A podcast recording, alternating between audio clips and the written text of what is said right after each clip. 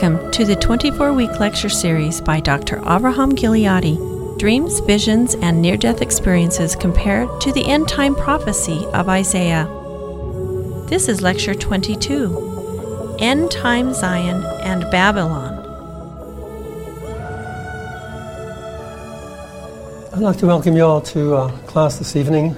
So good to see you all. I also want to thank all those who are helping to make this a success such as uh, Robin Young, our secretary, and Mike and Nancy, who are setting up the, the cameras and the sound equipment. And, and I also want to congratulate you on you guys staying the course because some, it, t- it takes quite a bit to just see this thing through and you know to persist with uh, wanting to know more and study the scriptures and these ideas. And uh, I'm really delighted to be able to help put some of these concepts together from different scriptures and show how they work in the scriptures. So, this is about the um, end time Zion of Babylon, showing kind of the contrast between the two. And you see that in Isaiah a lot, especially in my book, The Literary Message of Isaiah, which shows how Isaiah structurally kind of juxtaposes Zion and Babylon. And you don't see that in the, um, in the writing prophets very much, not in the historical prophets. You see it in apocalyptic lit- literature, the contrast between Zion and Babylon, and you also see it somewhat in the Book of Mormon.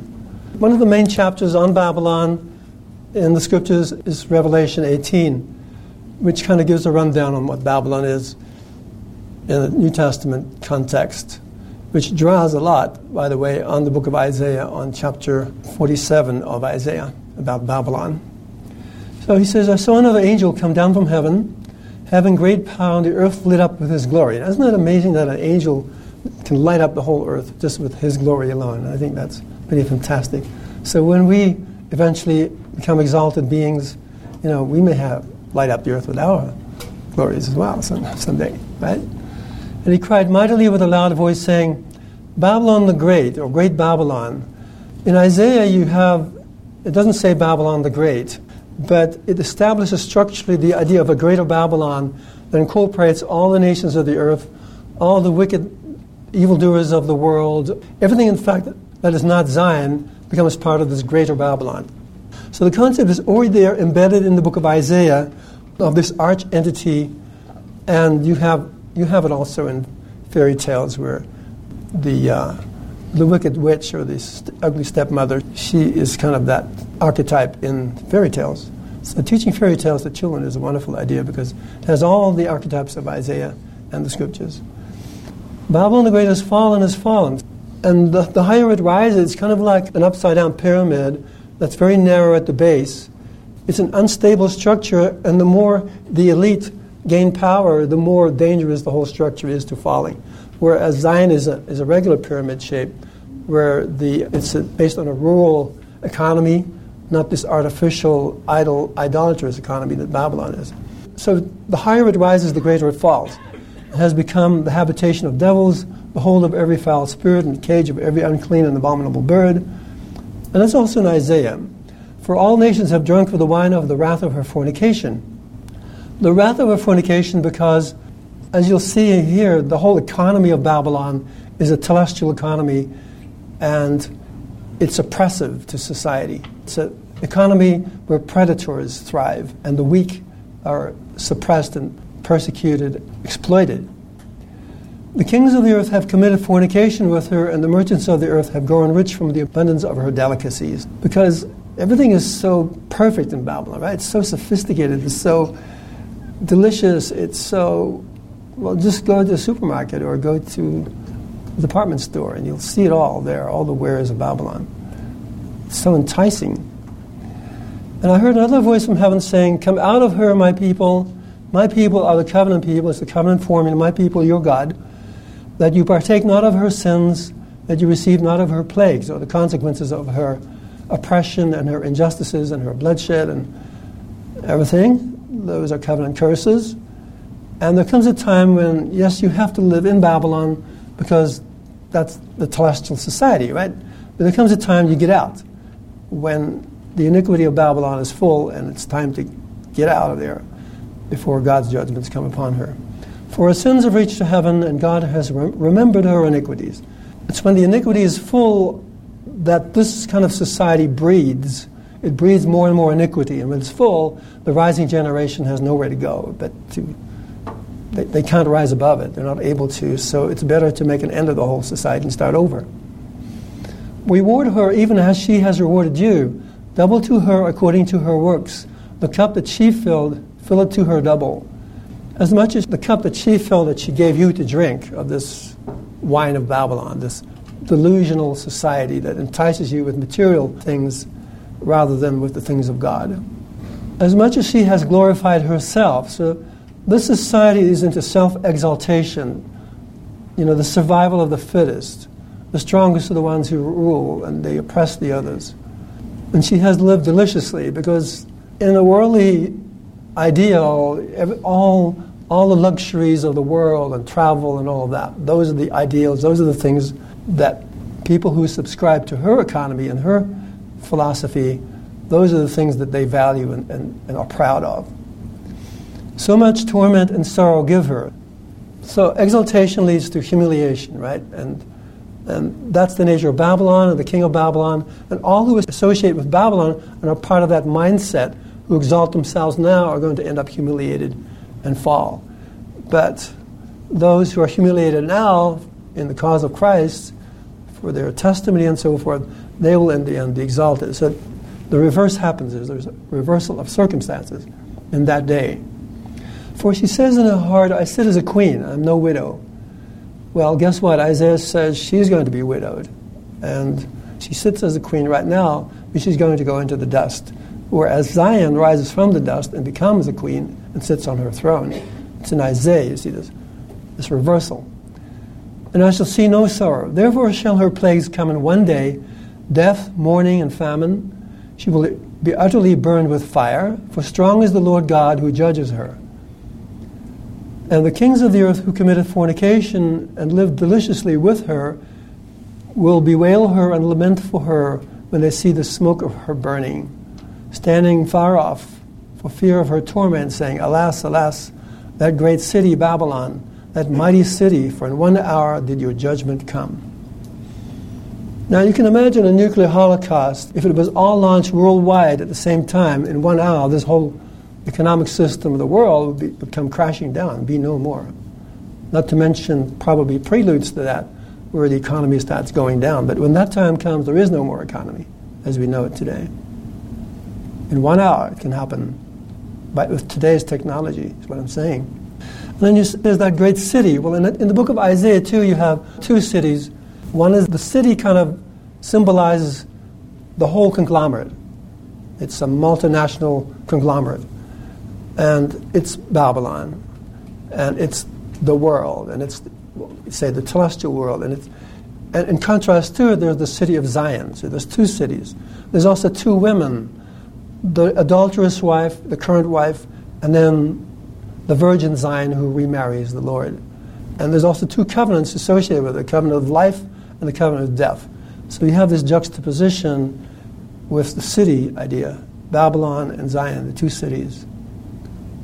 They're really collective entities, but they are kind of epitomized by these two cities.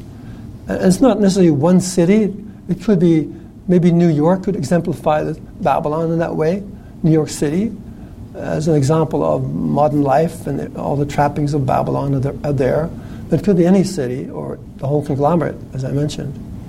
And the merchants of the earth will weep and mourn over her, for no man buys their merchandise anymore the merchandise of gold and silver and precious stones, of pearls and fine linen, purple, silk, scarlet, thuya wood, and all kinds of vessels of ivory, the most precious woods of brass, iron, and marble, cinnamon, perfumes, ointments, frankincense, wine, and oil, fine flour, and wheat, and beasts, and sheep, horses, and chariots, slaves, and the souls of men. Well, you know, a, a generation ago, people didn't think of slaves, but slaves are everywhere now in society, and the souls of men. Some people are in such bondage that have no way of getting out.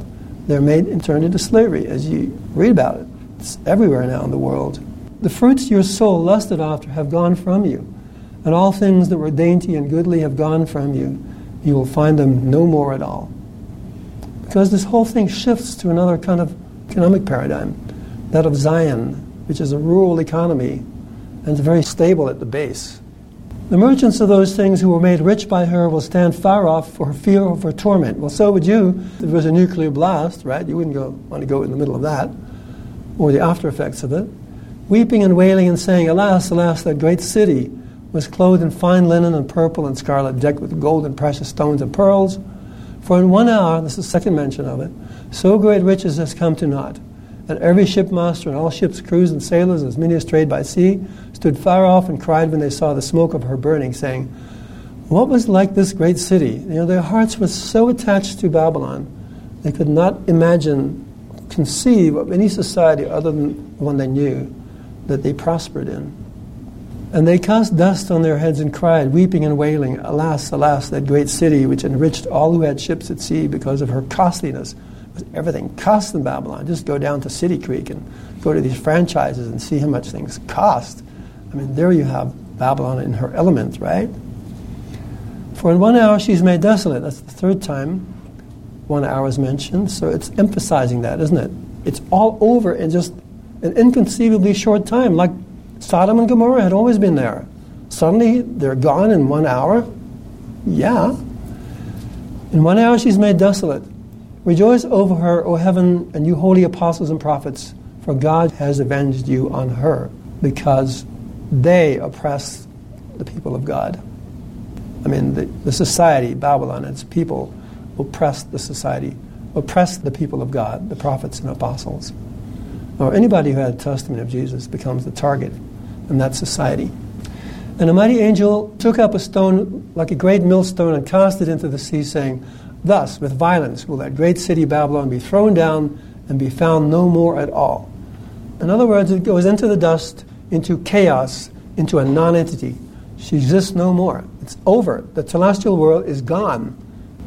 And the sound of harpers and musicians, of pipers and trumpeters, all these concerts we've been going to, will no more be heard in you at all and no craftsman or whatever craft he is will be found in you anymore, and the sound of a millstone will no more be heard in you at all. The light of a candle will shine no more in you at all, and the voice of the bride and bride, bridegroom and bride will no more be heard in you at all, at all, at all, at all. Your merchants were the great men of the earth, and by your sorceries all nations were deceived. Well, sorceries, really? Yeah, think about it. When you think of how we're duped by this society, and it's the only way we can survive, and all of that rationale, then yes, it's sorcery. No, we don't. We can live differently we choose to. We can live spiritual lives. The Lord will find us a way, but we have to give up a lesser law before the Lord blesses us with the blessings of a higher law, right? The problem is we're not willing to give it up. We're not willing to give up a lesser law. We stick to what we have and are comfortable with it. So after a while, it becomes kind of a sorcery to keep us in that state. All nations were deceived. In her was found the blood of prophets and saints and all who were slain on the earth. Jeremiah 15. So in his day, Jeremiah's day, Babylon was still a world power, which was also the time of Lehi and Nephi. But they couldn't call it Babylon, as I mentioned last time. They could only call it by some other name. So they called her the great and abominable church, the whore of all the earth. Same entity because all that is not Zion is Babylon. And if you're not part of the great and abominable church, then you have to be part of the church of the Lamb of God. Because of the wrath of Jehovah, it will not be re-inhabited, but it will be entirely desolate. Everyone who passes by Babylon will be astonished and hiss at her at all her plagues. We have never experienced this, except maybe the Japanese after the two nuclear bombs there in Japan. And if you pass by her, pass by those two places, you know, what would you see? All this desolation. Well, you better not go too close. You get plagued by her plagues yourself. But that was an astonishing destruction. That was only small fry compared to what's going to come. Put yourselves in array against Babylon round about. All you who bend the bow, shoot at her. Spare no arrows, or missiles in this case, for she has sinned against Jehovah. Shout against her round about. She has given her hand given her hand what? To the false God, to the devil. Her foundations have fallen. From the very foundations now, she's going to be rocked and, and destroyed. Her walls are thrown down, for it is the vengeance of Jehovah, or the day of vengeance of Jehovah. It's called the day of the Lord in the scriptures, or the day of vengeance, either one. Take vengeance upon her as she has done, so do to her. Cut off the sower from Babylon, and he who handles the sickle in the time of harvest.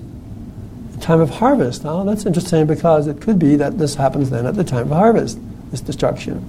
So the prophet is giving us a clue. That's also in Isaiah. It's about the time of the 4th of July celebrations, for example, which is about the time of the wheat harvest. For fear of the oppressive sword, they will turn everyone to his people and flee everyone to his own land, because people are displaced in that day and they come from all over and work in different places and not in the hometowns where they came from. So danger threatens, they'll head home. And you'll see that now in Europe when the economy of Europe is crashing. Where are the people that came to the cities? Where are they going? Back to the farm, right? Back to their parents, even. Isaiah 47, this is speaking of Babylon. The whole chapter is devoted to Babylon. We don't have time to quote it all. Secure in your wickedness, you thought, no one discerns me. No one discerns this economic system for what it is. It's so subtle. That's why it's called fornication and so forth. It's imperceptible almost. No one discerns me because they're all into it, all buying into it. And so they're blinded by, by the spiritual blindness because it's a substitute for God. It's a substitute for divine economy. The idols of Babylon are substitutes for the true God. And so, of course, you're going to be blinded and don't see the mess you're in and, and the danger you're in. By your skill in science, it's an economy, it's the whole scientific, the industrial complex and the industrial revolution. You are led astray, thinking to yourself, I exist and there is none besides me. Now, what does that smack of? That smacks like self aggrandizement to the utmost, where she thinks she's God. Because the Lord exists and there's no, there's no Savior beside God, there's no God beside God, right? So she's taking, assuming these divine attributes and acting as God, which is in opposition to the true God. Catastrophe shall overtake you, which you shall not know how to avert by bribes, because everybody's in bribe, into bribes in that society. But not this time, it won't do you any good. Disaster shall befall you, from which you cannot ransom yourself, no matter how much money you have to pay, pay people off. There shall come upon you sudden ruin, such as you have not imagined. Where from? From God. Well, actually, it's from it's other powers, world powers, military powers but it's the Lord who's orchestrating all of this. In Isaiah 21, this is the prophet speaking. And he sees it ahead of time. And he's the prophet that the Lord appoints because the other prophets are not seeing anything. So the Lord has to appoint a new prophet who does see things. I mean, he does see and hear things. He's to report what he sees, unlike others who don't report anything. A grim vision has been revealed to me, the traitor in the act of treachery and this in Isaiah is the Antichrist, the king of Assyria or the king of Babylon. The destroyer laying waste, same guy. Attack Elamites, lay siege you Medes. And this is the Assyrian alliance in Isaiah. It's the equivalent of the Assyrian alliance that overthrows Babylon. You see it in chapter 13 of the book of Isaiah. All the sighing that she, Babylon, has caused, I will bring to an end. All the oppression, all the the broken hearts, the, the no way outs, the misery, the, the poverty, the loneliness, the ugliness of Babylon, all the yuckiness of the whole system that has just oppressed humanity for so long, the Lord is going to finally bring to an end, bring the whole telestial world to an end. Now they come, cavalry and teams of horses, or tanks, whatever equivalent today. And he gave the reply, she has fallen. Babylon has fallen. And It happens very quickly because of the technology of the weapons. And from Isaiah 14 I will rise up against them, says Jehovah of hosts. I will cut off Babylon's name and remnant, its offspring and descendants, says Jehovah. I will turn it into swamplands, a haunt for ravens. I will sweep it with the broom of destruction, says Jehovah of hosts. And that word to sweep, he makes a clean sweep of it like with the broom of destruction. There's nothing left. When you sweep your kitchen, right, all the dirt's suddenly gone. It'll be swept clean. Now, also in the Book of Mormon, in Ether, you have Shiz, was kind of an Antichrist type. And, and Coriantumr and those guys, they were there. They were fighting these great battles at the end of their the nation, end of the Jaredite nation's history. And Shiz, he sweepeth the earth before him, it says. Who can stand against Shiz? He's so powerful, and his armies are so powerful. And that's, that's a type here for, for the king of Assyria who will sweep the earth. He's the broom the Lord wields. Isaiah 13 Babylon, the most splendid of kingdoms, the glory and pride of Chaldeans, the highest ideal, the most sophisticated society that ever existed, uh, shall be thrown down as God overthrew Sodom and Gomorrah. And don't forget, God's people are part of this. Chapter 1 of Isaiah, Isaiah starts calling God's people Sodom and Gomorrah, which he doesn't use those terms unless they really get to that point. And they're part of the great Babylon. They become part of the Babylon. As I mentioned last time, they become part of the great and abominable church because they end up fighting against Zion. They were not ready for the, the new things that the Lord is going to do. Visions of glory. I'm sorry these page numbers are not here because I don't have the typeset manuscript. I only have, through Terry Pontius's kindness, I have just the pre-publication manuscript. So there are no page numbers that apply that that can give you. So you have to just go there and do word searches or something. All the powers of Babylon had been silenced. This is when Zion, Zion is being established. News, television, pornography, which he sees will become very prominent, prevalent. Movies, government, political intrigue, all that stuff is going on now. International politicking, local and international corruption, buying, selling, social status, wealth, poverty, sickness, death. In other words, a nice description of Babylon, similar to that of the book of Revelation. It was all gone. Nothing of it remained in Zion, though it still percolated in what remained of it in the world. So Zion is, you know, the destruction is, happens in one hour, so to speak, but there may still be pockets of it here and there trying to survive, clinging to the old economy. The people of Zion listened only to the voice of the Lord. In that place, in Zion, amongst we few blessed and gathered, he was truly Lord of Lords and King of Kings, long before the global millennium actually began and before his return, or before his return in glory, because he was there individually in the temple. By this time, I thought over and over, what a wonder is mankind! How beautiful in face and form, how godlike in attribute. We never heard a dissenting or angry word. There was no selfishness or laziness, greed or self promotion.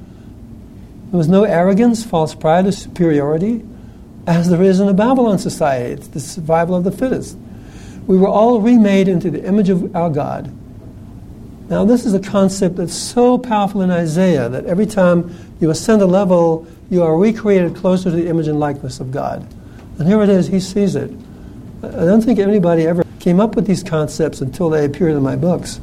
But because of the seven levels in Isaiah that I discovered, every time you go through a descent phase and you are tested and, and you are deconstructed and reconstructed on a higher spiritual level, spiritually, then you are remade closer to the image and likeness of God each time. But eventually there comes a plateau. It says, equal in our worth, beauty, and refinements. By the measure of mankind before this time, we were wealthier than any king because we had all things we desired. Whether it was on earth or in heaven, all things were subject to our command, even heavenly things. We luxuriated in our lives. All of those things that had polluted our mortal world for so long were gone, extinct. Goodbye to the telestial. After the living waters had healed the soil and the people, this is another excerpt, then came the times I referred to earlier where there was no need for business stores, utilities, manufacturing, commerce, industry, money, banks, borrowing or lending, or most of any other convention of present mortality. So, what an amazing society will be the terrestrial society, or the millennial society, or the paradisical society. What an amazing thing to even conceive of that we might actually live in such a place. So, wouldn't it be worth paying any price for that? I mean, why dilly dally in our decision while we're still trying to hang on to our lesser law and think it's going to benefit us? The millennial state freed us from all these entrapments of Babylon. Entrapments because they keep you bound, they keep you in bondage. Everything we needed was provided from the power of God that was initially only present in Zion and later in the cities of Zion. We were free to work exclusively for God, and that is exactly what we did. And it was the greatest of all forms of living. Beautiful. I mean, where else do you read this kind of thing? I mean, isn't this in the supreme gift of God to our generation? Visions of glory. Every time you read it, there's way more to learn and to understand. It's one of those kind of books. There was no money system, and gold and silver and precious stones had only value as adornments for temples, churches, works of art, as pavement for streets. We had all things in common because we had all things we needed. We were all wealthy beyond what any mortal king had been, and none of it mattered to us. A dump truck full of diamonds would have been spread on wet concrete as an adornment of Zion before it appeared on someone's finger or neck. Because people were beautiful, they didn't need to adorn themselves to be more beautiful. The concept of ownership and acquisition of things as part of our identity slipped from our social paradigm. That's very much part of our identity. What kind of house do you live in? How much is in your wallet? What's your car like? An old model like mine, or mine works really great. It's a '98 Honda Accord. okay, transitioning from Babylon to Zion. Doctrine and Covenants, chapter one, the preface to the Doctrine and Covenants. So it's a very important, one of the very important sections, most important in the Doctrine and Covenants. Prepare ye, prepare ye for that which is to come. Well, it's been coming a long time, so, you know, why should I do something different now, right? Uh, and what kind of preparation should we be doing anyway? Remember the, the wise virgins? What was it about their preparations? Remember? They were not deceived by the craftiness of men. They had the Holy Spirit for their guide. They had searched the scriptures diligently for the truth. And then they had oil in their lamps. They had gone to the merchants and bought the oil. So they had physical preparedness as well. That's alluded to there. And anyway, how can you expect to survive if you don't keep a preparedness? It's a law. How do you expect the blessings of surviving into the millennial age when you haven't kept the law of preparedness? For the Lord is nigh. Well, he's been nigh for 2,000 years. Paul started saying that, right? Yes, but that's a nice rationale, you know, nice excuse for you not to prepare and the anger of the Lord is kindled. In the book of Isaiah, the anger is the king of Assyria, the Antichrist. He personifies God's anger. God is not an angry God, but he uses the king of Assyria as an instrument of destruction to punish the wicked. So it's, it's very subtle. His sword is the same thing. In the book of Isaiah, this sword is the king of Assyria, the, the instrument of destruction in the Lord's hand, that, who destroys the world with his military alliance is bathed in heaven and shall fall upon the inhabitants of the earth. Chapter 24 and 25 and 26, they are talking about this the sword bathed in heaven. It shall fall upon the inhabitants of the earth, and the arm of the Lord shall be revealed. In the book of Isaiah, again, the arm of the Lord is the end time servant who prepares the way for the coming of the Lord. God has two arms the Lord Himself, the arm of salvation, and His servant who prepares the way before Him, the arm of righteousness who reestablishes righteousness on the earth and justice by God's definition, not by our self righteous definition. So he's going to be revealed, and then all hell breaks loose. That's when the whole thing is set in motion. The arm of the Lord shall be revealed, and the day cometh that they who will not hear the voice of the Lord, neither the voice of his servants, the servants of that day, neither give heed to the words of the prophets and apostles of that day, shall be cut off Cut off from what? From among the people. What people? The people of the covenant. Remember, we've read so many scriptures about that by now. The people of the covenant today. Who are they? Well, we are. For they have strayed from mine ordinances, have broken my everlasting covenant. When we change the ordinances, that's in the book of Isaiah, chapter 24 also, then it nullifies the covenant. There is something that happens that just voids voids things. It's not according to the Lord's pattern, so then it does not of God. They seek not the Lord to establish his righteousness, but every man walketh in his own way, after the image of his own God, whose image is in the likeness of the world, whose substance is that of an idol, which waxes old and perishes in Babylon, even Babylon the Great, which shall fall. What a beautiful, amazing revelation scripture that is. It just captures the entire concept of Babylon the likeness of the world, the substance of an idol, man walking in his own way. Like in the book of Judges, every man started doing what was right in his own eyes. Or what Nephi says about people who interpret the scriptures. They think they know of themselves. They don't have to search and analyze like Jesus commands us to do. D&C 7097. Now behold, if Zion do these things, she shall prosper. That is, keep the laws of God and His commandments, and spread herself and become very glorious. Isaiah also says that if they magnify the law, they'll become illustrious all throughout the earth. Very great and very terrible. That all the nations of the earth shall honor her and say, Surely Zion is the city of our God. And there's the city idea. And surely Zion cannot fall. It can't fall. Babylon will fall. Neither will be moved out of her place, for God is there. And the hand of the Lord is there. In the book of Isaiah, the hand is, is the right hand of the Lord, the right hand man of the Lord is the servant who prepares the way before him. The hand of deliverance versus the hand of punishment, which is the king of Assyria, the left hand. And he has sworn by the power of his might to be her salvation and her high tower, to be her Jesus and her high tower, because the name Jesus is salvation. In Isaiah, the Lord is called and personifies salvation. Her high tower, because there's going to be a temple erected there that will be the most glorious sight in Zion. But it also symbolizes the Lord's protection over his people and his presence with them. Therefore, verily saith the Lord, let Zion rejoice, for this is Zion, the pure in heart. Therefore, let Zion rejoice, while all the wicked shall mourn. And that's the great reversal again. The pure in heart shall see God. Only the pure in heart can see God, who have revelations that where God manifests himself to them. And this is the most joyful thing for the Lord to manifest himself to you. For behold and lo, in other words, look out. Vengeance cometh speedily upon the ungodly in one hour, as the whirlwind, which is destructive. And doesn't nuclear holocaust kind of resemble a whirlwind in some ways? And who shall escape it? The Lord's scourge shall pass over by day and by, by night and by day, and the report of it shall vex all people. That's from Isaiah 28, addressed to Ephraim. And the scourge, we're under condemnation because we've not received the greater things. And if we don't, well, the scourge will over, overtake us. And what is the scourge? Well, a nuclear holocaust would be a scourge. But in the book of Isaiah, the Antichrist is also the scourge. He personifies the scourge. He's the one who launches the dang holocaust. And the report of it shall vex all peoples, because it's a worldwide destruction. And the pollutions go over the entire earth. It shall not be stayed until the Lord come that's when the earth gradually gets healed over time at the coming of the Lord. For the indignation of the Lord is kindled against their abominations, and all their wicked works. Nevertheless, Zion shall escape if she observe to do all things whatsoever I have commanded her. All things. You know, you can go down the list and make a list of all the things. Have you ever done that? What the Lord has commanded? I mean, that's a lot. Yeah, and that's what He's expecting us to do.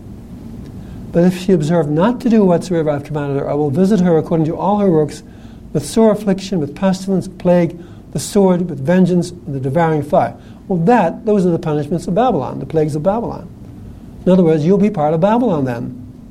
If you haven't done what he's commanded you, you're of the other side. You'll be cut off from the people. You're not of Zion. You're not of that city. You're of Babylon. And you won't even know it. And you will not even know the way the Lord has prepared the way of escape that He's prepared for you. You won't even be savvy to it because you chose not to keep the commandments of the Lord. D&C 105, a type for our day.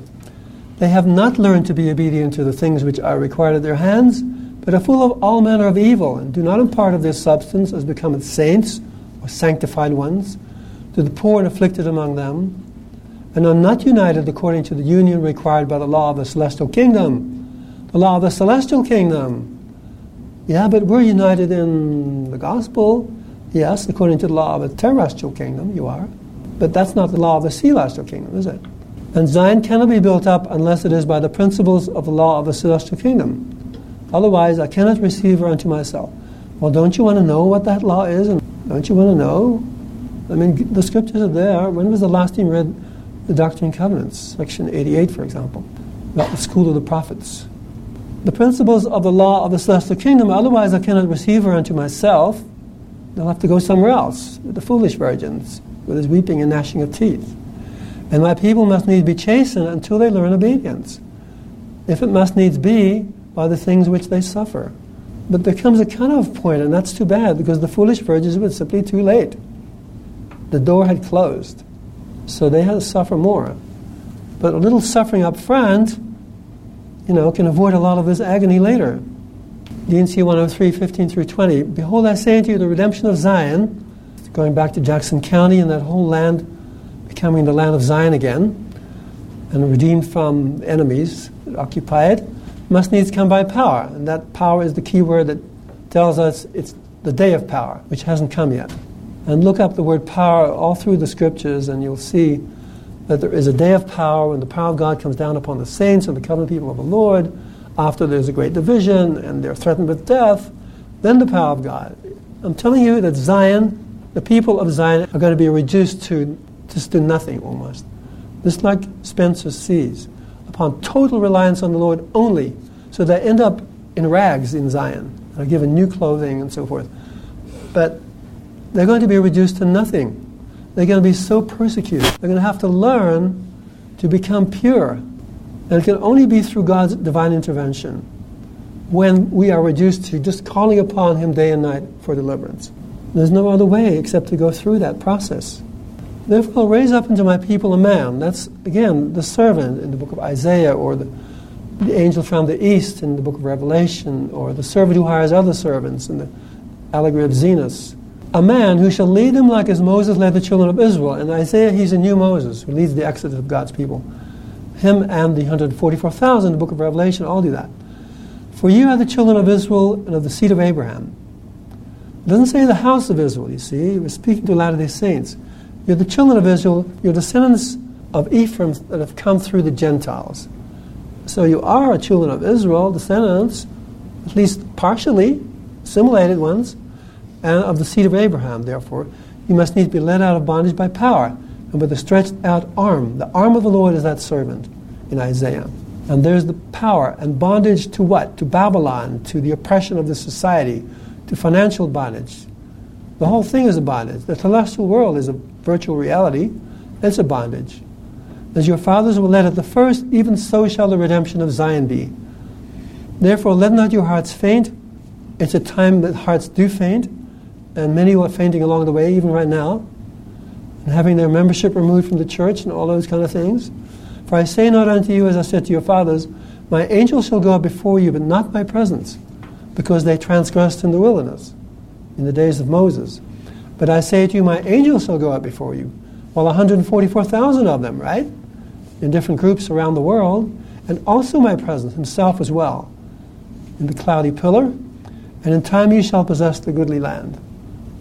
So you receive lands of inheritance like the ancient Israelites did when they came into the promised land, and they were given permanent inheritances in the land of Israel, according to their tribes and clans and families. So it will be in the millennial age. The elect of God will inherit the earth. D&C 49 Before the great day of the Lord shall come, Jacob shall flourish in the wilderness, and the Lamanites shall blossom as the rose. Actually, it's a mistranslation from the King James originally crocus, the first flower of spring. And, and the Lamanites in the house of Israel are going to suddenly be born overnight, and there they are in full bloom the next morning. That's how the crocus is. And, and the spring is symbolic of the dawning of the millennial age. And so the Lamanites are going to blossom, and the Jews too, and the ten tribes are all going to blossom suddenly like that. In the wilderness, mind you, likely in the journey home for them. Zion shall flourish upon the hills and rejoice upon the mountains and shall be assembled together to the place which I've appointed. Well, the New Jerusalem and also the stakes of Zion in the interim. But, you know, there's a call out too for the elect of God in this day and age of the children of Ephraim, where they will be prepared to go out on their missions as the 144,000. They will be taught many things in the wilderness to empower them to be able to fulfill that mission.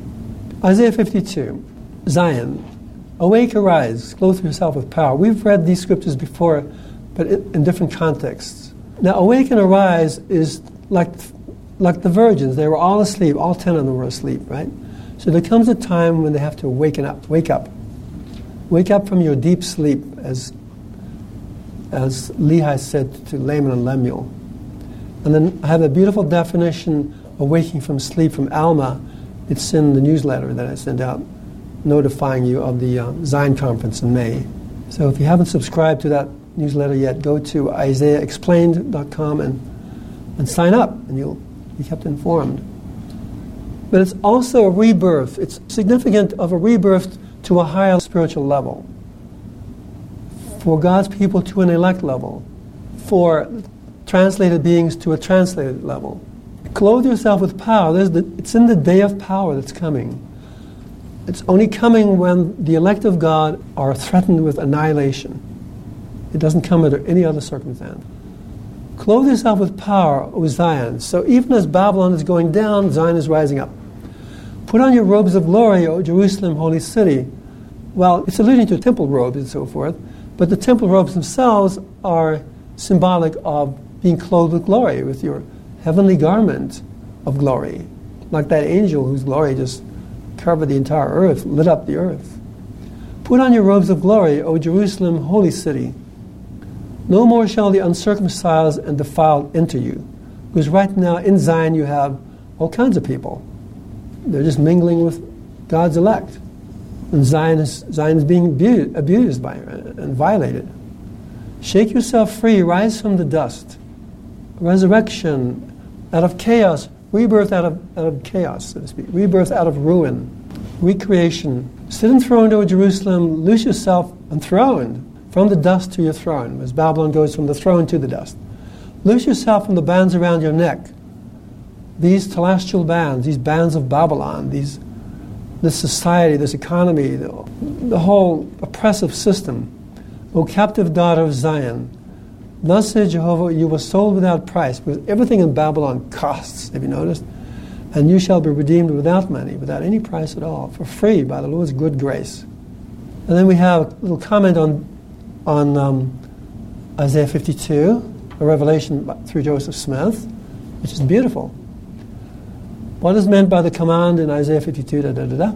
Put on thy strength, O Zion, and what people had Isaiah reference to. He had reference to those whom God should call in the last days. We should hold the power of priesthood to bring again Zion. To bring again is the King James terminology. It means to restore Zion, to reconstitute Zion, to reorganize Zion.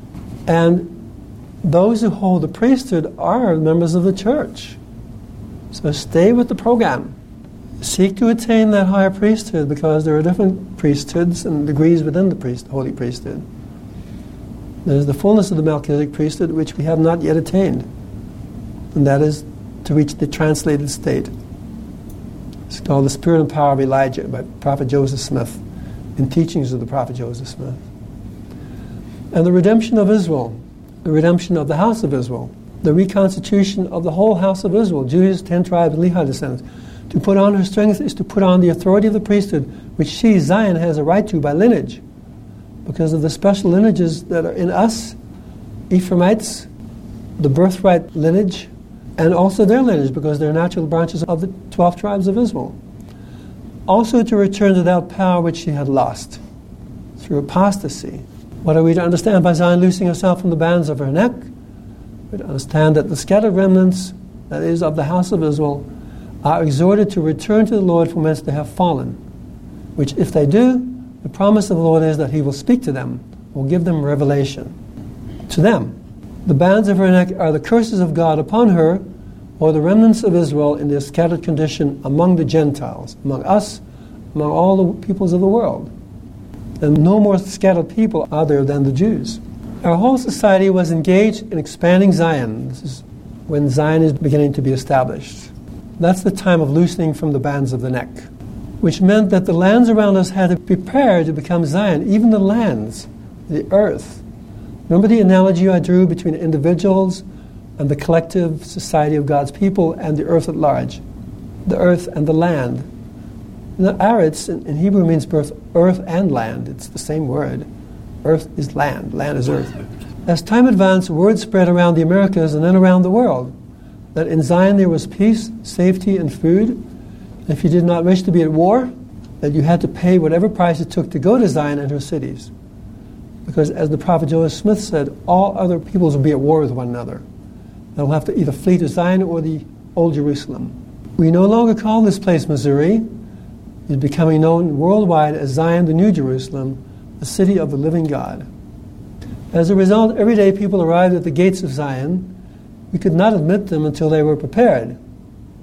So preparation, you know, if you prepare, you need not fear. Preparation starts when? Now. It should be ongoing among us. In fact, they were not able to enter because of the pillars of fire guarding Zion. Our Savior visited us in the temple of Zion, and, and resurrected and translated beings walked the streets of Zion. Notables of past generations were seen every day, and only the very pure could be there without being consumed by the pillars of fire. So it's a time to become pure for all of us in our thoughts, in our words, and our actions. To become entirely pure before God, so we'll not be ashamed of anything we do, or say, or think. The journey to Zion. D&C 133. Let the cry go forth among all people, awake and arise. That's from the deep sleep that we've been in for so long. And go forth to meet the bridegroom. For behold, and lo, the bridegroom cometh. Go ye out to meet him. He can't come to a people that is not prepared to receive him. So we have to become a Zion people before he comes, like the people of Enoch, which are the great type for our day. And there has to be an Enoch, and that's the servant, to prepare this Zion. Go out to meet him so that he feels welcome. If everybody's doing their own thing, not interested in that, then he can never come. Prepare yourselves for the great day of the Lord. The day of the Lord is that day of the destruction of the wicked and deliverance of the righteous that you see in the book of Isaiah and all through the Old Testament prophets. It's the day that John the Revelator was seeing in vision. He was in vision on the Lord's day, it says. Not the Sabbath, but that day, great day of the Lord, that end time day of the Lord. He's there, seeing it all in vision. And he puts it all down in symbology. Watch therefore, ye know neither the day nor the hour. Let them therefore who are among the Gentiles flee unto Zion. That's us. And let them who be of Judah flee unto Jerusalem, unto the mountains of the Lord's house. Now that's interesting because it seems like they have a call out the same as we do into the mountains. That's also alluded to in Matthew 24, where Jesus says, talking about the time of his coming, go into, flee into the mountains. And that's where Israel dwelt in the wilderness, you know, before they inherited the promised land. So there's a type already. Go you out from among the nations, even from Babylon.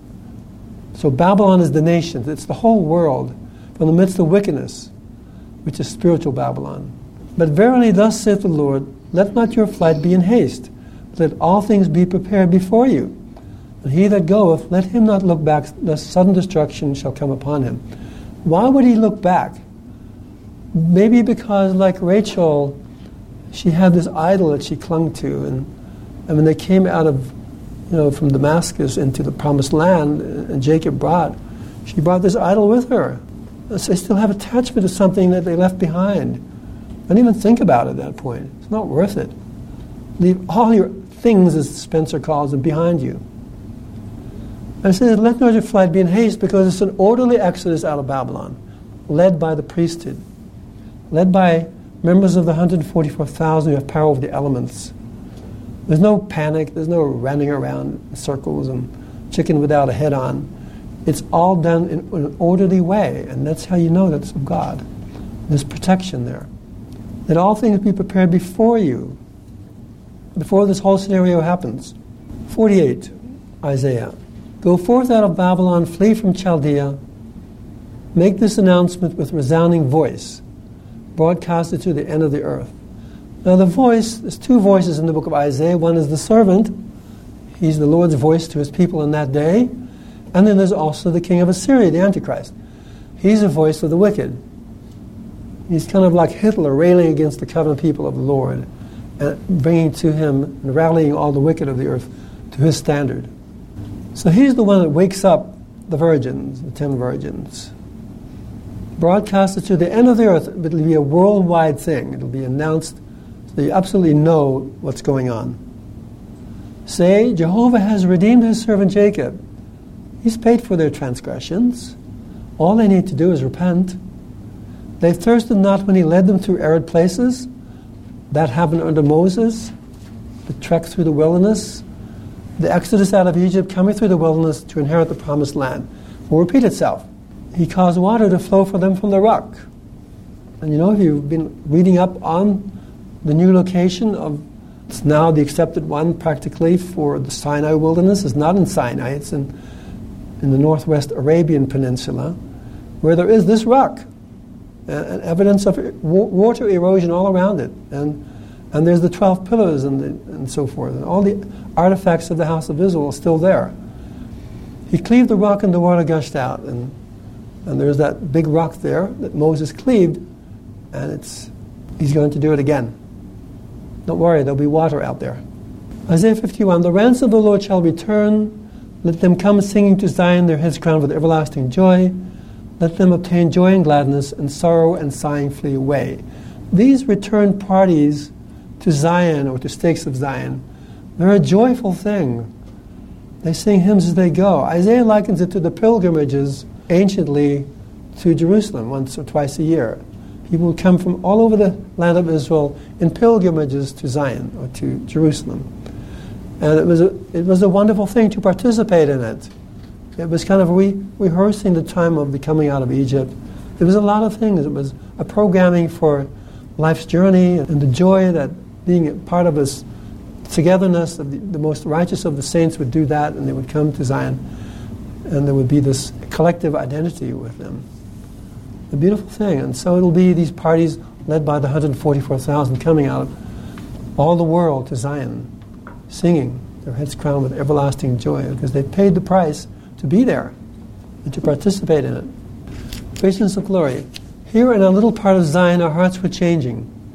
Our bodies were changing. Our spiritual IQ was changing. We still had a fullness of the priesthood, as we first discovered just before the great conference. That was only among a few, though. He and another person that he knew were aware that they were translated. And that is what the fullness of the priesthood is. We were learning every day what that meant because they had to learn to exercise the gifts of being translated. It took us years to understand that we had to evolve into Zion, not just march to it. It was a process that involves stripping away everything belonging to the world and replacing it with total faith in God we had to learn that we did not need anything from the telestial world. All we needed was complete faith in Christ. Really? But that's such a non material quantity, right? Well, that's exactly what it is. It's a spiritual quantity. It requires huge faith to exercise faith in something like that. Just faith in Jesus Christ. We had to learn we did not need anything from the telestial world. It was a very hard transition to make, especially when you're so immersed and indoctrinated and brainwashed with the things of this world. And you're born into it. You have no choice. You're indoctrinated from in, into the time of you're a little baby. It's this pattern of life, this current paradigm. What else are you to imagine? One of the reasons our journey to Zion took so many years. Really? It took many years? Well, Israel wanted 40 years in the wilderness. So, how many years something like this would take? As long as it takes, because you go into a different time zone if need be, until you get it. And you can go into a, into a terrestrial time zone, or even into a celestial time zone. Some of them do. Or you can stay in your telestial time zone, or even worse. The Lord can make time whatever He wants. So, for some, it will take many years. Not to cover the distance, where it's only just from here to there, but to evolve spiritually so that we could be worthy to be in Zion when we actually arrive there. Doesn't that, doesn't that give you amazing ideas about how this process works? I mean, where else do you get this information that so coheres with all that the scriptures teach? But just kind of give you this nuance and that insight and this understanding and this perspective. This is such an enriching manuscript, such an enriching book. I thank God for it. There were other things we had to learn before we arrived in Zion. If we had fully understood what we had, we could just have travel design in a heartbeat by the power of God. In other words, all, you know, potentially it's all there. And if you would just know it and how to exercise it and were that in tune, boom, you're there. But knowledge was not revealed to us because we had to walk there in the process, be stripped of everything we had except a few rags of clothing before we learned to rely totally upon God and to use His priesthood to provide things we'd always previously relied upon society for and hard work to provide. The law by the sweat of your brow had been amended, but it would take us years to grow into that sweet knowledge. Wow. And why is that so hard? You know, it's the same process with learning Isaiah. To understand Isaiah, It's not just learning these truths, these amazing truths of God that are so enriching and empowering and liberating. You have to unlearn so much else that you've been taught about Isaiah or about the scriptures or precepts of men. They're everywhere. Unlearning is a huge part of this process. It's half of the equation. Even for us, the first citizens of Zion, this was our journey, a systematic stripping away of everything we possessed. This is the third time he mentions it stripping. Everything we thought we needed to survive. It was this process which had purified us and taught us how magnificent life is with total confidence in our loving God. Imagine people born into a millennial society, they have none of these trappings that they have to go through to dispossess themselves of the things of Babylon. Their whole mindset is different than the one we, we have inherited. We have so much more to work through, to labor through. Well, that's not fair, is it? Yes, it is. If you knew the whole program, you would, like Lehi, praise God for his amazing wisdom and his amazing goodness and mercy and grace. It was this process which had purified us and taught us how magnificent life is with total confidence in our loving God. This was the only way to learn this exalting form of purity. And purity is indeed an exalting thing.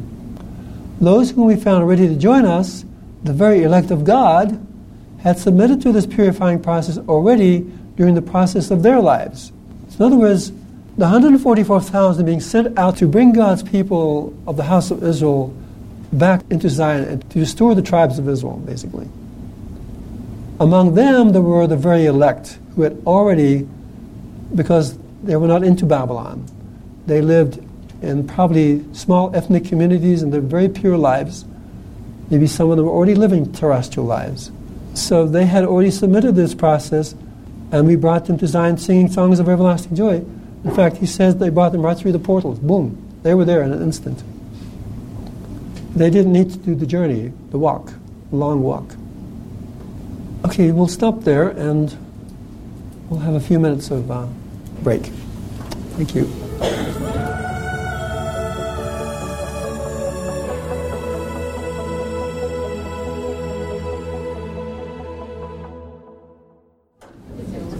Okay, so um, in the book of Acts, Peter coined this term, the times of refreshing. He says, Repent therefore and be converted, that your sins may be blotted out when the times of refreshing come from the presence of the Lord. Now, it's kind of like he knows about the day of the Lord and, and the coming of the Lord, so it's from the Lord's presence himself that this happens. Because he's the one that regenerates us. And we see that from visions of glory, where the fruits of the tree of life help regenerate and the leaves help heal and so forth. And there's the waters of life change everything into the millennial format, as he calls it. So it's, it's a transformation to a terrestrial glory, and it happens in our persons, in our bodies, as Spencer talks about. So everything that Spencer talks about, I've found not a single thing that contradicts any scripture at all. And it's time of the restoration of the house of Israel the establishment of Zion. And there are those like the 144,000 and the servant who leads them. For Zion's sake, I will not keep silent. For Jerusalem's sake, I will not remain still. These are the watchmen of Zion in, the book of Isaiah. Till her righteousness shines like a light, her salvation as a flaming torch. The nations shall behold your righteousness, and all their rulers your glory. You shall be called by a new name conferred by the mouth of the Lord. And as you know, a new name in the book of Isaiah is given when a person or community or collective ascends to a higher level, a higher spiritual level. They receive a new commission and a new name every time they ascend a level. D&C 45 shall be called the New Jerusalem, a land of peace, a city of refuge, a place of safety for the saints of the Most High God. The saints of the Most High God would be the Father, which implies there are less high gods, right? And for the sanctified ones, in other words, the elect, those who've made sure they're calling election, not just saints in name as currently. And that in, in 1 Nephi 14 happens after this great division on the one hand and on the other among those who harden their hearts or those who repent. And after that, we're not called Gentiles anymore. We're just simply called saints. And as it, as it is also in, in visions of glory. And the glory of the Lord shall be there in other words, indicating his presence. And the terror of the Lord shall also be there, inasmuch that the wicked will not come into it, which shall be called Zion. Well, Spencer tells us that they couldn't get in there. The pillars of light kept them out till they were so pure that they could dwell there. Insomuch that the wicked will not come into it, it shall be called Zion. It shall come to pass among the wicked that every man that will not take his sword against his neighbor must flee to Zion for safety. And there shall be gathered unto it out of every nation under heaven. Well, the twelve tribes come out of every nation under heaven. They're scattered throughout the earth. And shall be the only people that shall not be at war with one another. And shall be said among the wicked, let us not go up to battle against Zion, because they're in battle against everybody else. For the inhabitants of Zion are terrible, wherefore we cannot stand. It shall come to pass that the righteous shall be gathered out from among all nations, and shall come to Zion singing with songs of everlasting joy. The righteous meaning the elect, the elect of God. He will send his angels, and they will gather his elect from the four winds, Jesus says in Matthew 24. So these righteous are the people who reconstitute the 12 tribes of Israel in the New Jerusalem, in the temple with its 12 temples, its 12 gates, and so forth. Visions of glory. People in Zion no longer aged unless they were a child. The children would mature until they were approximately 30 and then become ageless. There was no infirmity, no disease, no sickness, no threatening injuries, virtually no pain. Isaiah also says these things. That's why I tell you, Isaiah is such a key to when more scriptures come forth and things like this come forth you immediately understand it because you already know it from Isaiah. But then in these new revelations, there is so much more given you that supplements what you already know. And these truths of God sustain one another, they never contradict each other. But there was a difference between the young and, and the old that we could see because our eyes were open to spiritual things. And Isaiah also says that. The veil of death is done away, mortality doesn't exist anymore. And so you can see people who they really are with God's eyes, so to speak. And because of the constant presence of the Holy Ghost, an older person possessed a look of wisdom, knowledge, and experience. They spoke differently and possessed knowledge of how to use the priesthood that younger people did not. And so they had to wade through these end times, and so they were more experienced and wiser than, than people who didn't have to wade through it. They had greater experience, faith, and greater wisdom. We all looked the same age over time, but there was a difference that came with age which was revered, honored, and sought after. And it's something, you know, that I grew up in New Zealand and uh, we honor the older generation. I attached myself to various old men, and I would just go there and just tap with them and learn from them. They, they taught me all these things that I could never learn from anybody else. I suppose it'll be something like that. These people who who had that greater experience would be sought after and quizzed for things that they had learned from dealing with the things of our day and age currently. So the times of refreshing is not just for us individuals, our bodies and spirits, but also the land itself. Everything regenerates. Wilderness and arid land shall be jubilant. The desert shall rejoice and it blossoms like the crocus. Joyously it shall break out in flower, singing with delight. It shall be endowed with the glory of Lebanon, the splendor of Carmel and Sharon. The glory of Jehovah and the splendor of our God they shall see there. It's almost like a page out of Visions of Glory, or, or Visions of Glory is a page out of Isaiah. 51. Jehovah is comforting Zion, bringing solace to all her ruins. This whole ruinous wasteland is going to be regenerated and reconstituted. He's making her wilderness like Eden. Her desert is the garden of Jehovah. This is the new paradise in the book of Isaiah. All the old things that existed in the past or that happened in the past were types and shadows of an end time repeat of history. Joyful rejoicing takes place there, thanksgiving with the voice of song. You know, I have to say that people who've seen these things, like Spencer, they say that joy doesn't just fade over time, it's always fresh and new.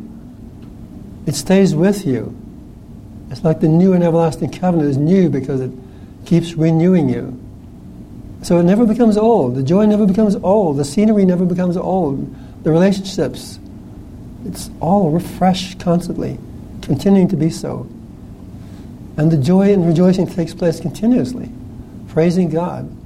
As the living waters changed everything within the walls of Zion, visions of glory, the city began to glow with an internal glory. Buildings glowed, streets glowed, sidewalks, lawns, and flowers glowed. The most beautiful sight of all was the mighty temple there. the light of the whole city seemed to be drawn towards the temple and then thrust upward above the temple where it punctured the sky like a mighty pillar of fire and extended beyond the vision of man into the heavens. To those who knew not why these things were happening or who militated against her, Zion was truly as terrible as an army with banners, as foreseen by Isaiah. Yet she was also peaceful as a dove.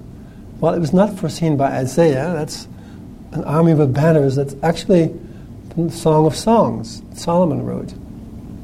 But it's reiterated in the Doctrine and Covenants in several sections. I made the references here.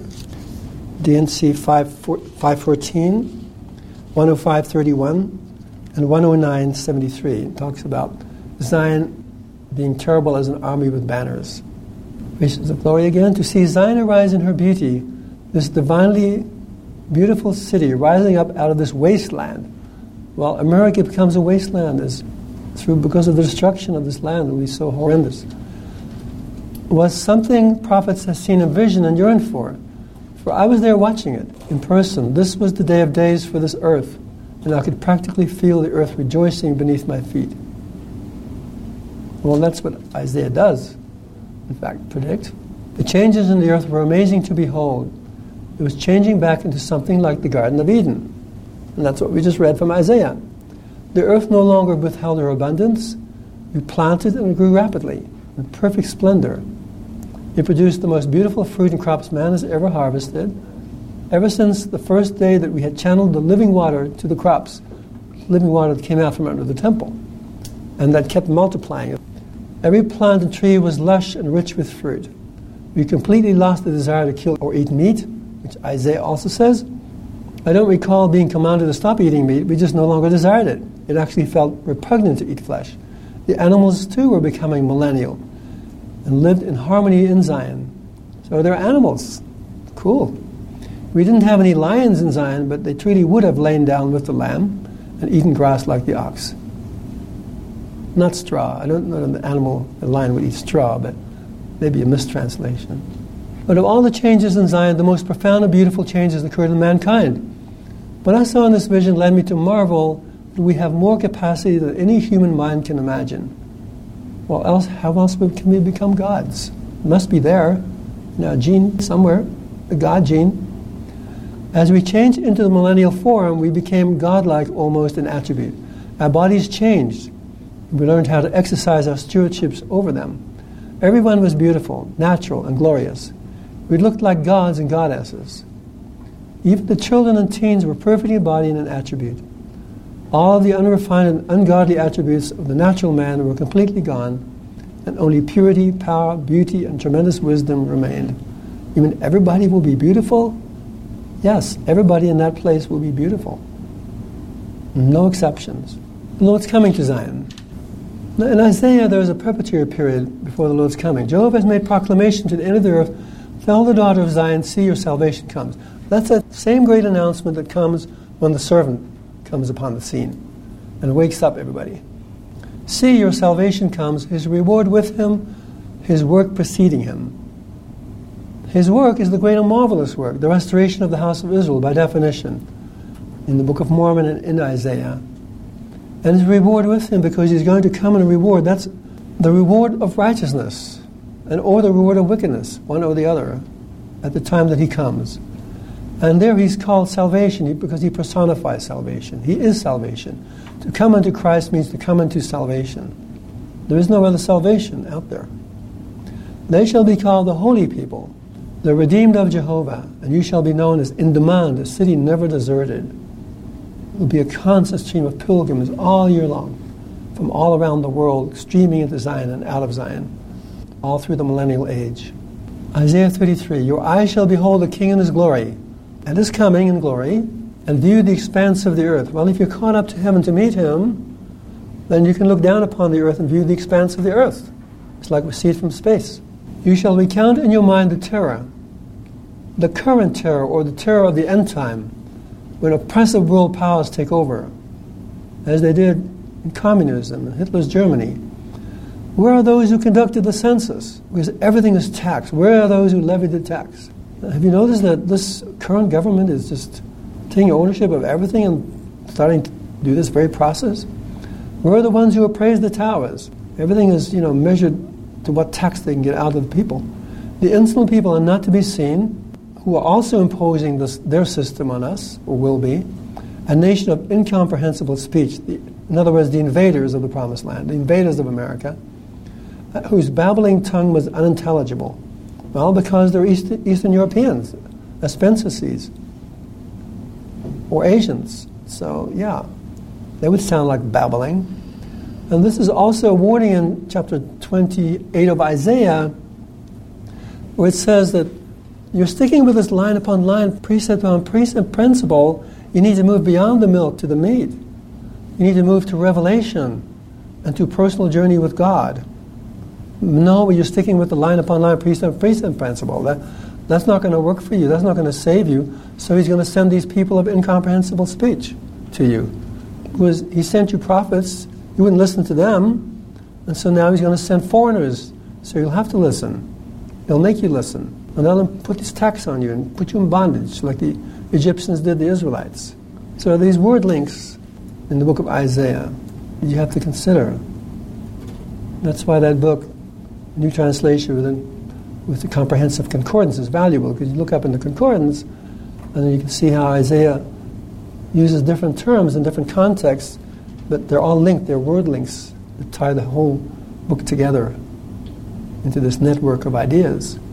Behold, Zion, the city of our solemn assemblies, let your eyes rest upon Jerusalem, the abode of peace, an immovable tent, whose stake shall never be uprooted, nor any of its cords severed.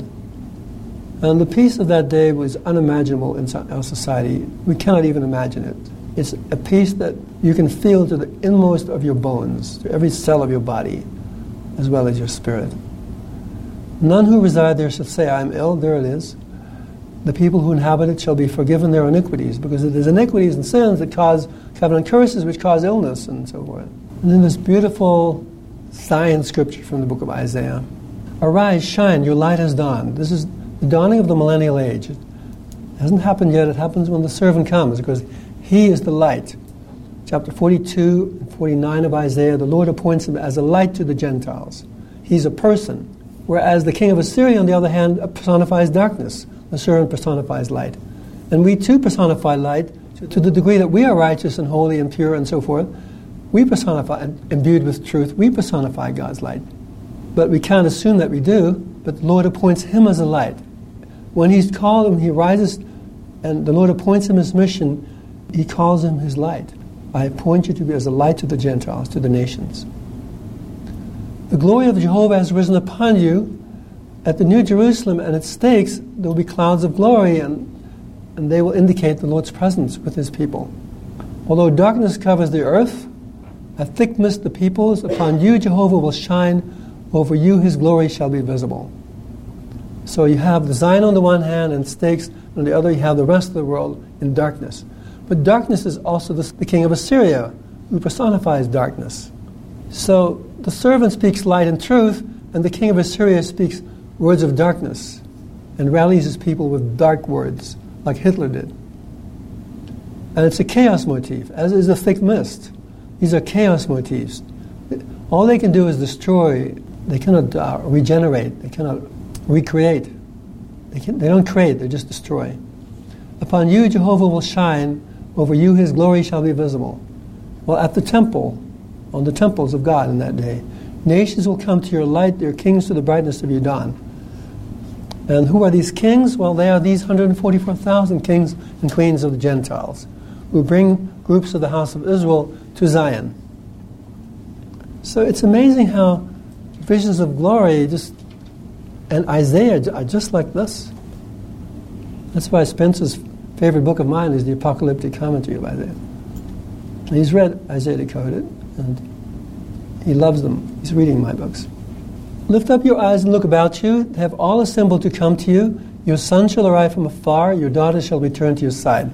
Because these kings and queens, or of the Gentiles, I should say, bring the house of Israel, bring the sons and daughters. Now, these sons and daughters is a term that defines God's elect in the book of Isaiah. The sons and daughters of the house of Israel. They bring the elect of God from afar, from far countries, to your side, to Zion and its stakes. Then when you see it, your face will light up, your heart will swell with awe. The multitude of the sea shall resort to you, a host of nations shall enter you. They come from across the sea, and the sea in itself is symbolic of a sea of people. You know, it's hard to conceive of a time of joy until you've gone through misery and descent.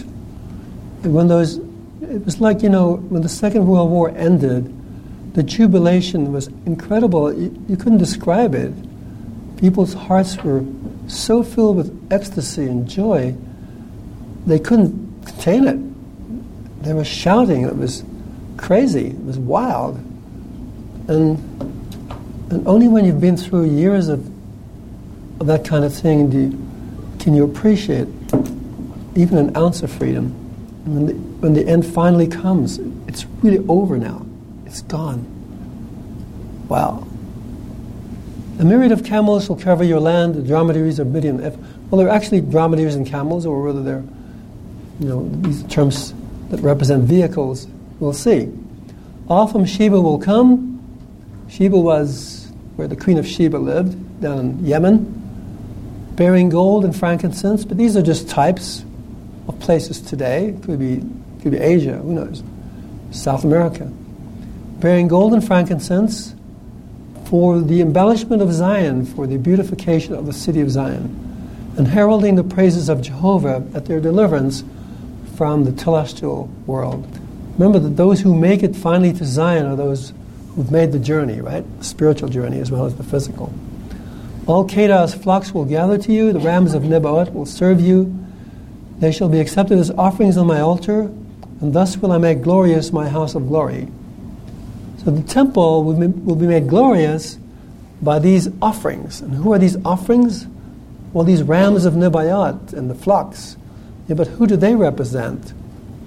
The animal sacrifices are just symbolic of those whom the 144,000 bring to Zion. They bring the sons and daughters of the house of Israel to Zion, the elect of God, and that's who these rams of Nebaioth are. These are kosher animals signifying covenant people of God.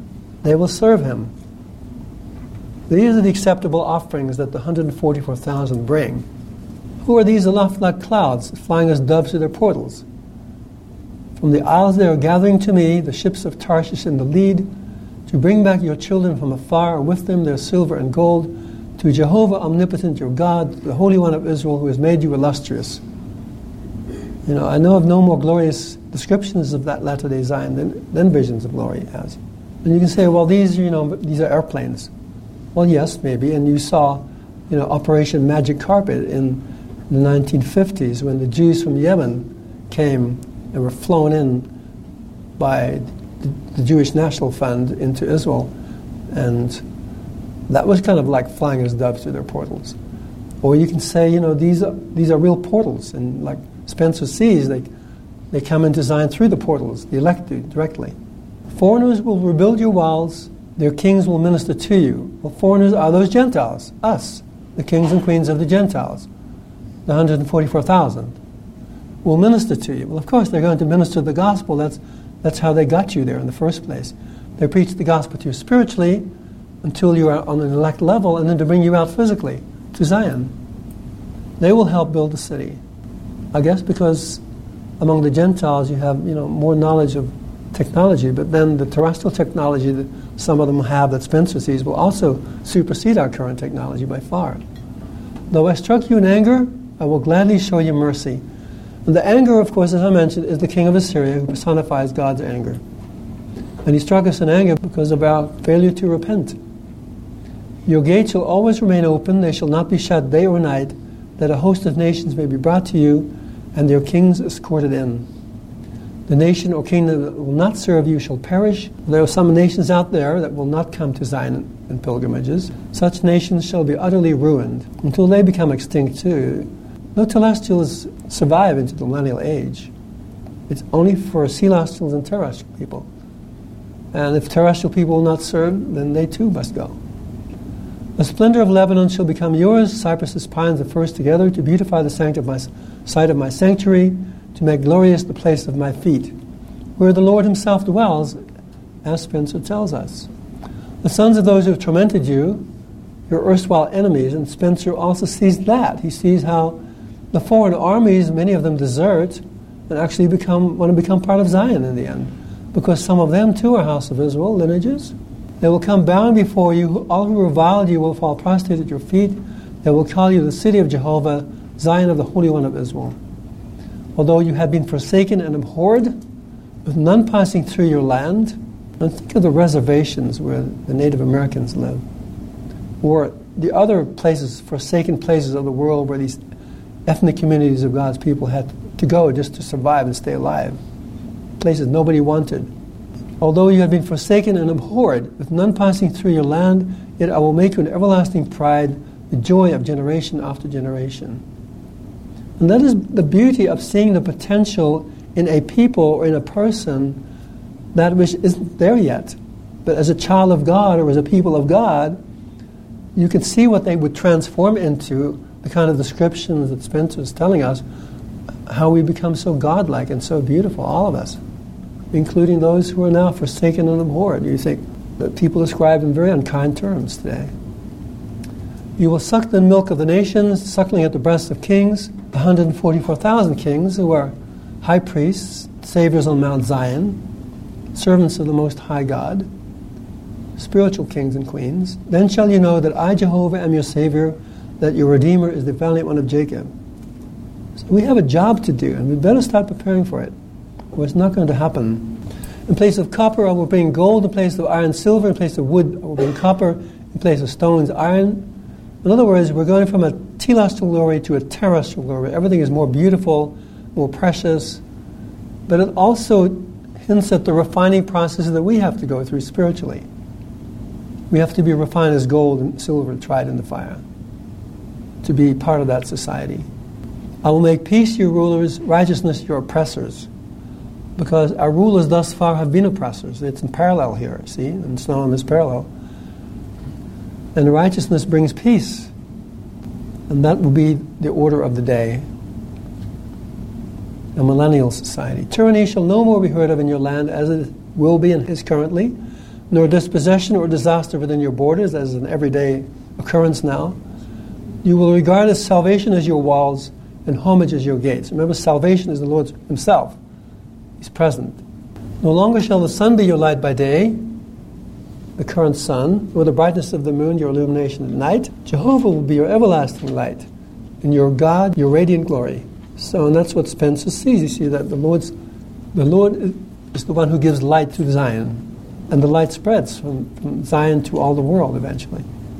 Your sun shall set no more, nor your moon wane to you, Jehovah shall be an endless light when your days of mourning are fulfilled. You mean we have to go through the days of mourning then, do we? Well, yes. You have to go through the descent in order to go through the ascent. We have to go through ruin and humiliation and persecution and um, punishments and so forth and disinheritance before there is salvation and exaltation and rebirth and deliverance.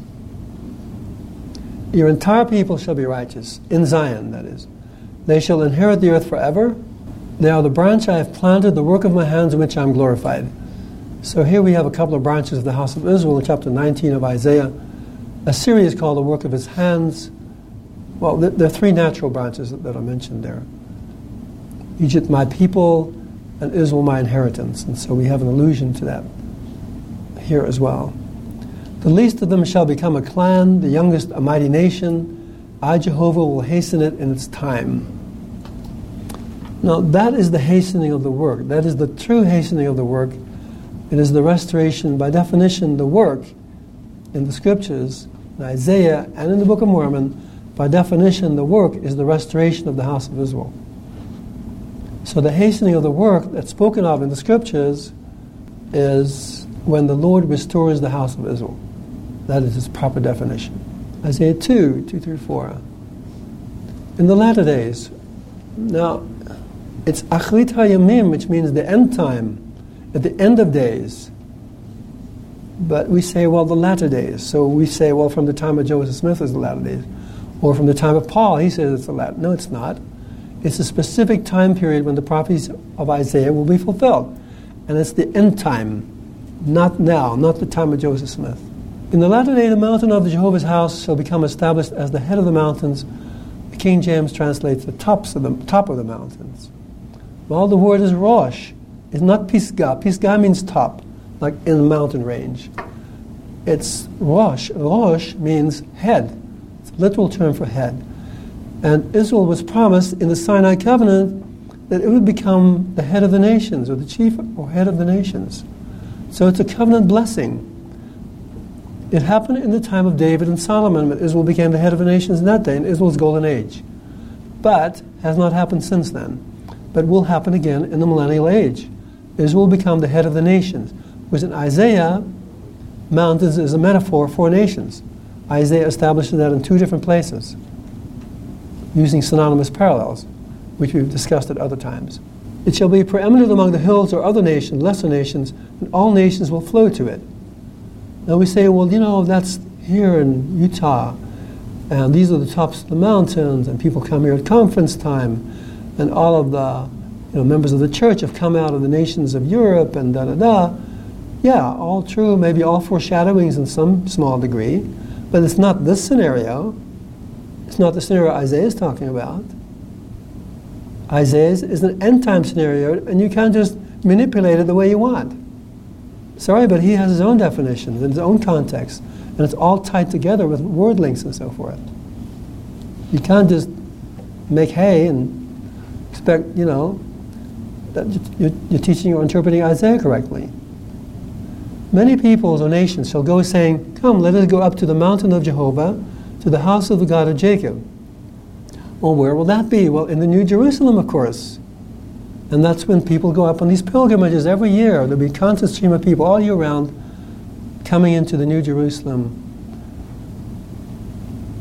on these pilgrimages in the millennial, all through the millennial age. That he may instruct us in his ways, may follow in his path, not our own. For out of Zion shall go forth the law, and from Jerusalem the word of the Lord. When? During the millennial age. From these two centers of the world, spiritual centers the New Jerusalem and the Old Jerusalem. So it's the nation of Jehovah, where the temple is, the people of Jehovah. He will, he will judge between the nations, because that's the time that he comes to rule and arbitrate for many peoples. But the term judge is used also of the servant in Isaiah as well as of the Lord God himself. So both will judge. No doubt, one will be in the Old Jerusalem and one will be in the New Jerusalem. They will beat their swords into plowshares, their spears into pruning hooks. Nation will not lift the sword against nation, nor will they learn warfare anymore. So this is a war to end all wars, is the end time war. And that is the context of the scripture. It's the, it's the millennial age, not the time of the Rocky Mountains and restoration, saints coming west. It's not.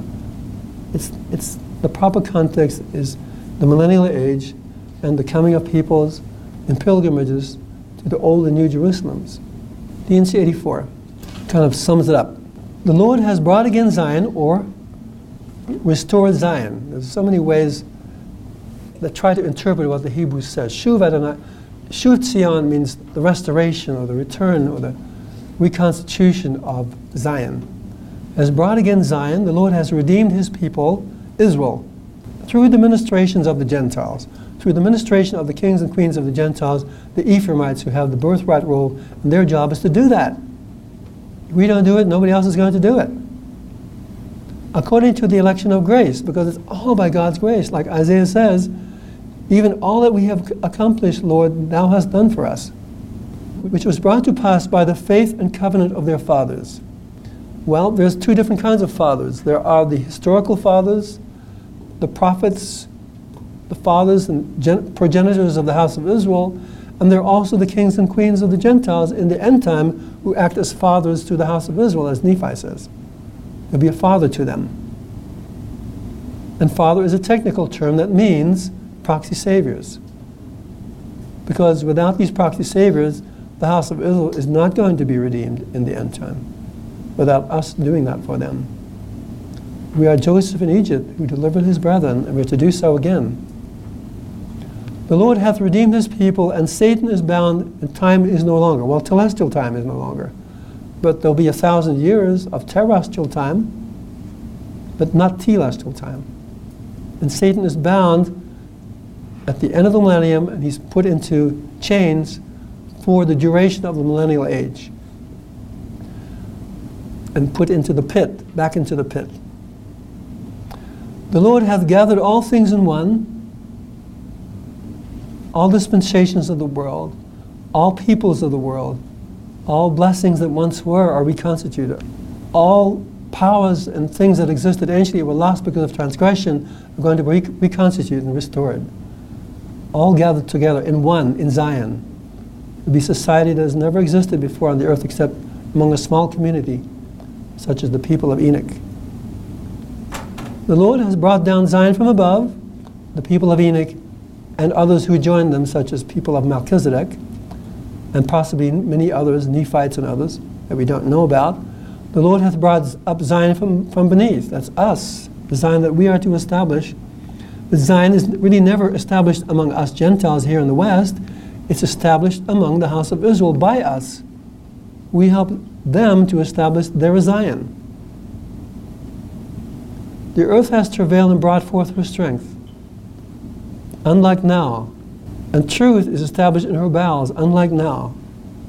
And the heavens have smiled upon her, unlike now. And she is clothed with the glory of her God, for he stands in the midst of his people. So the, the Lord will be there. He will dwell in Zion, as the Lord says, as Isaiah says, and as Spencer, Spencer sees in Visions of Glory. And I think that's it. So, This concludes Lecture 22 End Time Zion and Babylon. Be sure to visit IsaiahExplained.com as well as IsaiahInstitute.com to learn more about Isaiah with Dr. Avraham Gileadi.